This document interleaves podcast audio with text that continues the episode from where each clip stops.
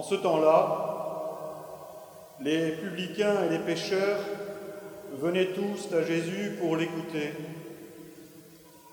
Les pharisiens et les scribes récriminaient contre lui. Cet homme fait bon accueil aux pécheurs et il mange avec eux. Alors Jésus leur dit cette parabole. Un homme avait deux fils. Le plus jeune dit à son père, Père, donne-moi la part de fortune qui me revient. Et le père leur partagea ses biens.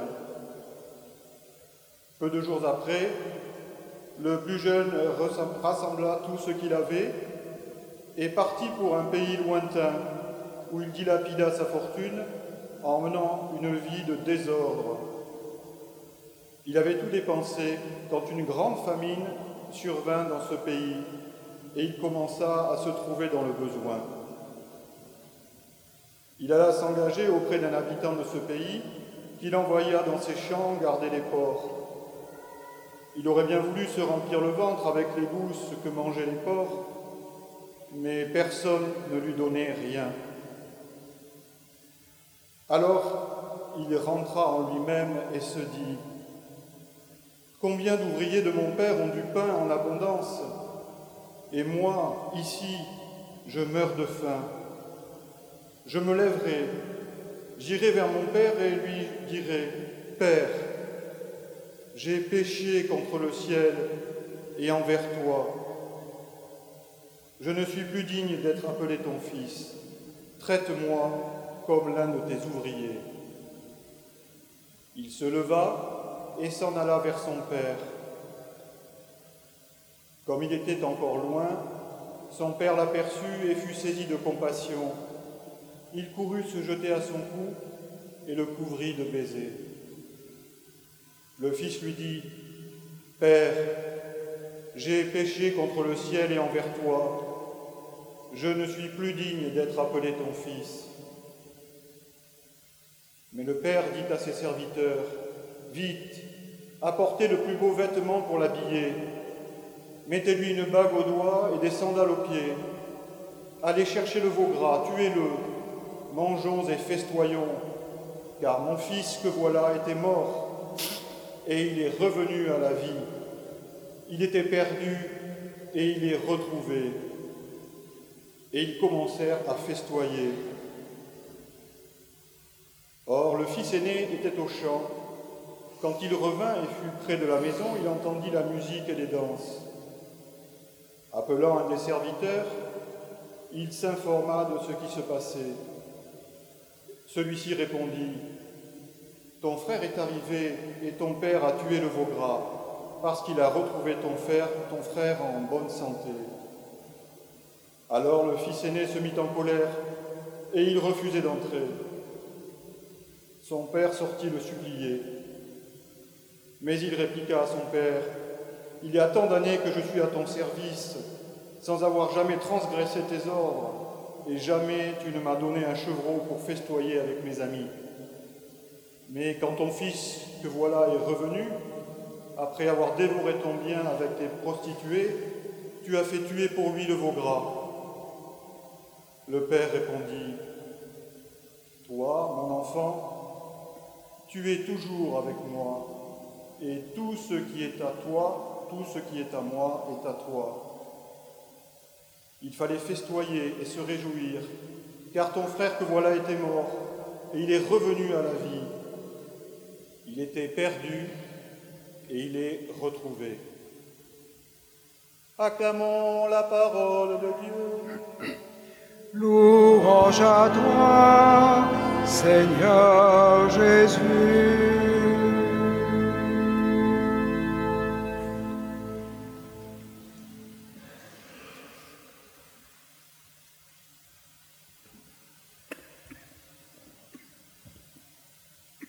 Chers frères et sœurs en Christ, Charles Péguy écrivait Si tous les exemplaires de l'Évangile devaient être détruits dans ce monde, il faudrait que l'on garde au moins une page, celle qui relate la parabole du Fils prodigue, pour comprendre enfin qui est Dieu. Cette parabole est une bien curieuse histoire, un drame familial dont les femmes sont étrangement absentes. Mais c'est bien la parole de Jésus, dite dans un contexte de communication bloquée, une opposition entre les pêcheurs et collecteurs d'impôts, auxquels il fait bon accueil, et scribes et pharisiens qui récriminent. La parabole déplace la situation. Elle invite les auditeurs à entrer en eux-mêmes et peut-être à s'identifier à tel ou tel personnage. Lorsque le fils cadet réclame sa part d'héritage, littéralement en grec, un terme qui désigne la fortune, il ne réclame pas seulement une somme d'argent. Réclamer sa part d'héritage à un vivant est un geste d'une extrême violence. C'est pratiquement lui dire Tu es mort pour moi. Pour signifier ce que le Père donne, le texte grec emploie le terme bios, autrement dit la vie, tout ce qui fait vivre. Nous sommes donc placés d'emblée dans un registre d'opposition, la mort, la vie car il s'agit bien d'un cruel rejet de la maison du Père, d'une coupure radicale, de la trahison des valeurs familiales. Ce fils cadet nie toute sa vie passée, et le texte le précise bien, il ne laisse rien, mais emporte tout au loin. Il veut quitter la maison du Père, il veut la liberté, il veut sa liberté, et son Père l'accepte. Jésus nous rappelle ici que Dieu nous a créés libres, libres de l'aimer, libres de le prier, libres de faire le bien, ou tout le contraire. Et de cette liberté, malheureusement, le fils cadet va faire sa perte. Il part, selon l'expression de saint Augustin, dans le pays de l'oubli, le pays de l'oubli du Père. Et de ce fait, il oublie ce qu'il était lui-même. Quitter la maison du Père, c'est d'une certaine manière devenir sourd à la voix qui me dit Tu es mon enfant bien-aimé. C'est une voix qui ne peut être entendue que par ceux qui acceptent de se laisser toucher, de s'approcher pour se laisser étreindre.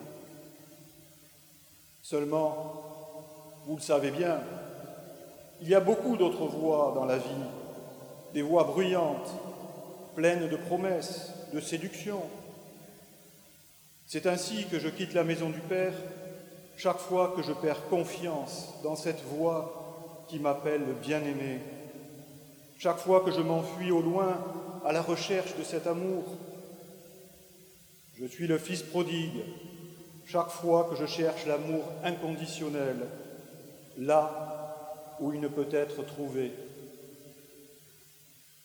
Le fils cadet se retrouve rapidement enfermé dans une situation intenable, affamé, désespéré, situation qui le conduit à repenser son chemin.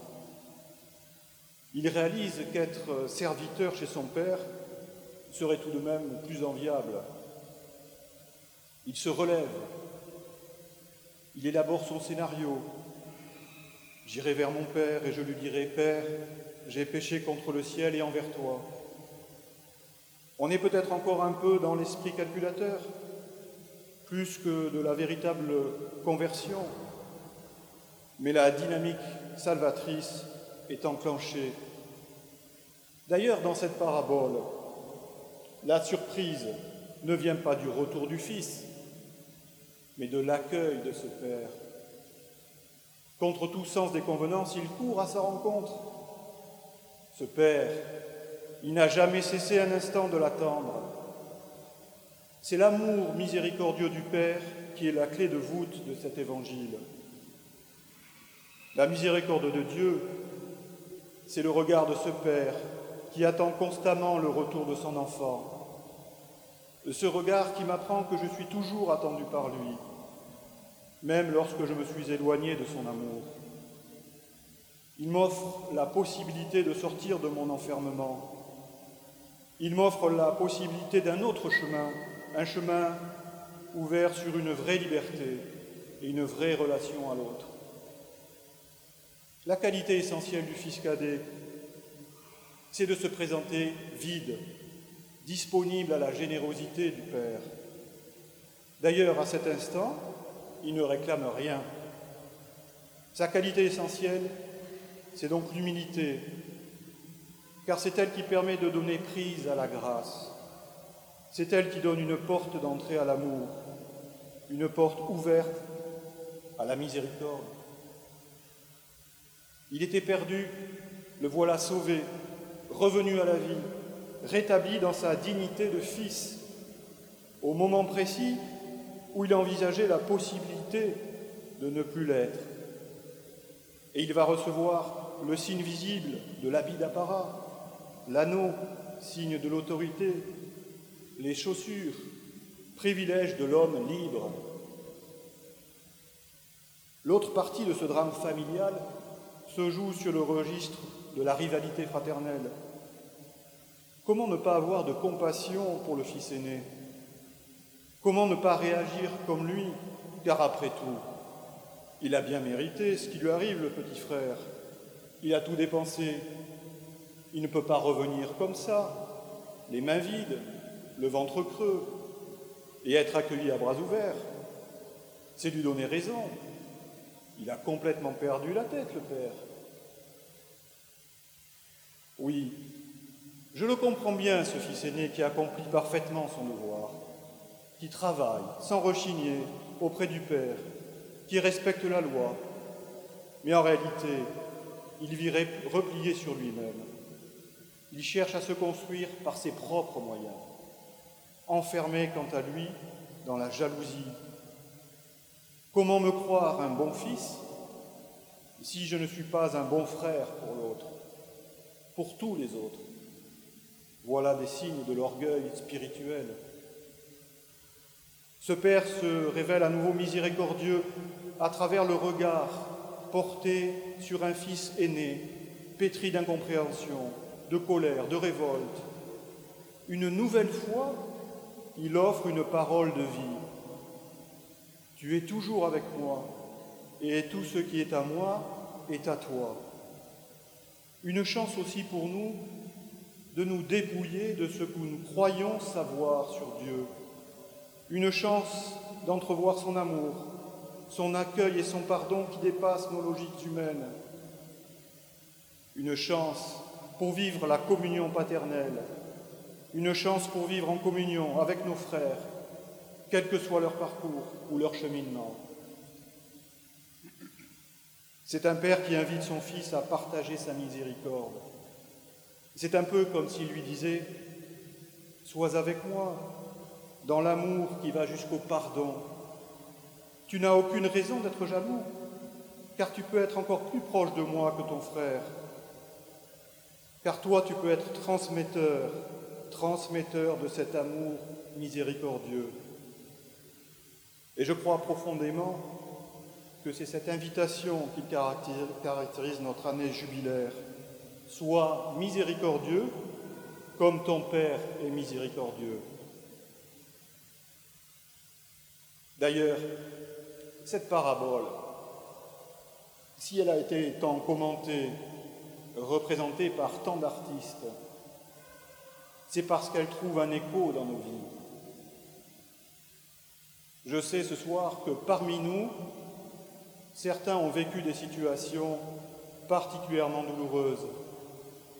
Voir un fils, un enfant partir vers le pays de l'oubli, céder aux voix séductrices, mais bien trop souvent destructrices.